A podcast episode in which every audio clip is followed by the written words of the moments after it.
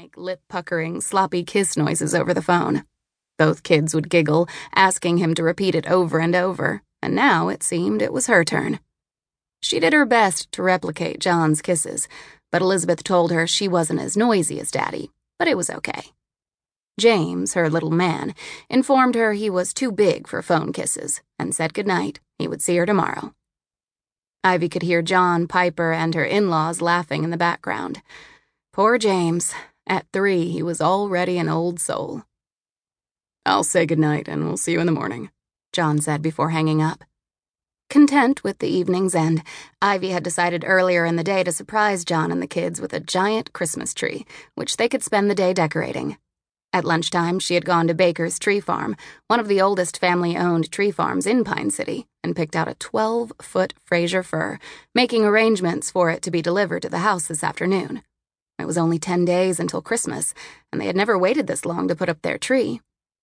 With her bout of bronchitis turning into pneumonia, then both kids coming down with the chicken pox, it simply had not been any kind of priority. Better late than never, she thought, as she made herself a cup of hot tea before heading into the living room, where she'd have the tree set up. The hundreds of tiny white lights Kyle Baker had added made her job so much easier. While she loved decorating the tree, in the past she had been tangled up in too many strings of Christmas lights to really enjoy it, so Baker's effort had taken care of this for her. She inhaled the fresh pine scent and sighed. This was her favorite time of year, and she never tired of dragging the dozens of boxes downstairs, one by one, removing the ornaments, each with its own special memory. She had placed the boxes next to the dark brown leather sofa. Placing her cup of tea on the coffee table, she carefully removed the tissue paper from the first ornament. It was a small crystal angel etched in gold trim, which was now barely visible. Its soft blue eyes had faded with time. It had a small chip on its left wing, and Ivy teared up every year when she removed this ornament from her special box.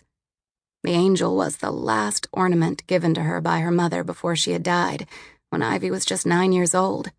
She'd cherished it her entire life. There were only a few clear memories left of her mother, as the woman had been ill ever since Ivy was a baby, but she never failed to remember her mother's excitement during the Christmas holiday. She seemed to come alive just for the month of December.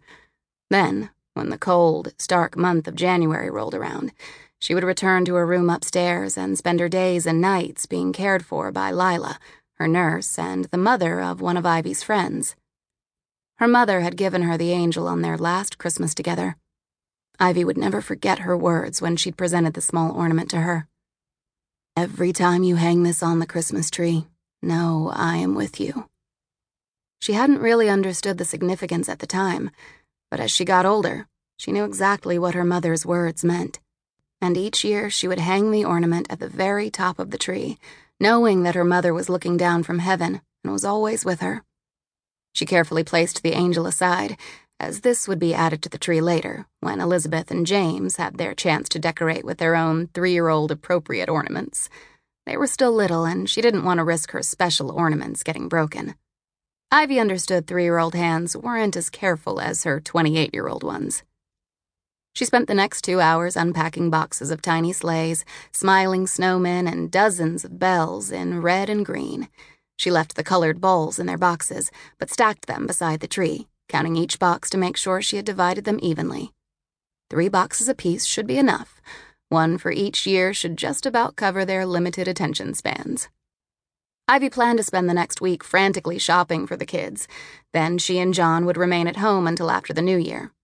They had talked briefly about taking the kids on a skiing vacation, but neither had committed just yet. Making last minute plans was one of the perks of having a father who owned an airline. They never had to wait for discounted tickets, blackout dates were unheard of, and the long lines through security were avoided, since she, John, and the kids had applied and received TSA security clearance as soon as the service was available to the public. They tried to keep their home life as routine as possible, but there were times when both she and John were called away. Her mother's former nurse, Lila, had a daughter, Rebecca, who was three years older than Ivy. They'd been friends since they were kids, and now Rebecca was as good as family. Elizabeth and James called her Aunt Becca, and Rebecca had saved Ivy on numerous occasions when she and John had to leave on urgent business trips. With luck, they could all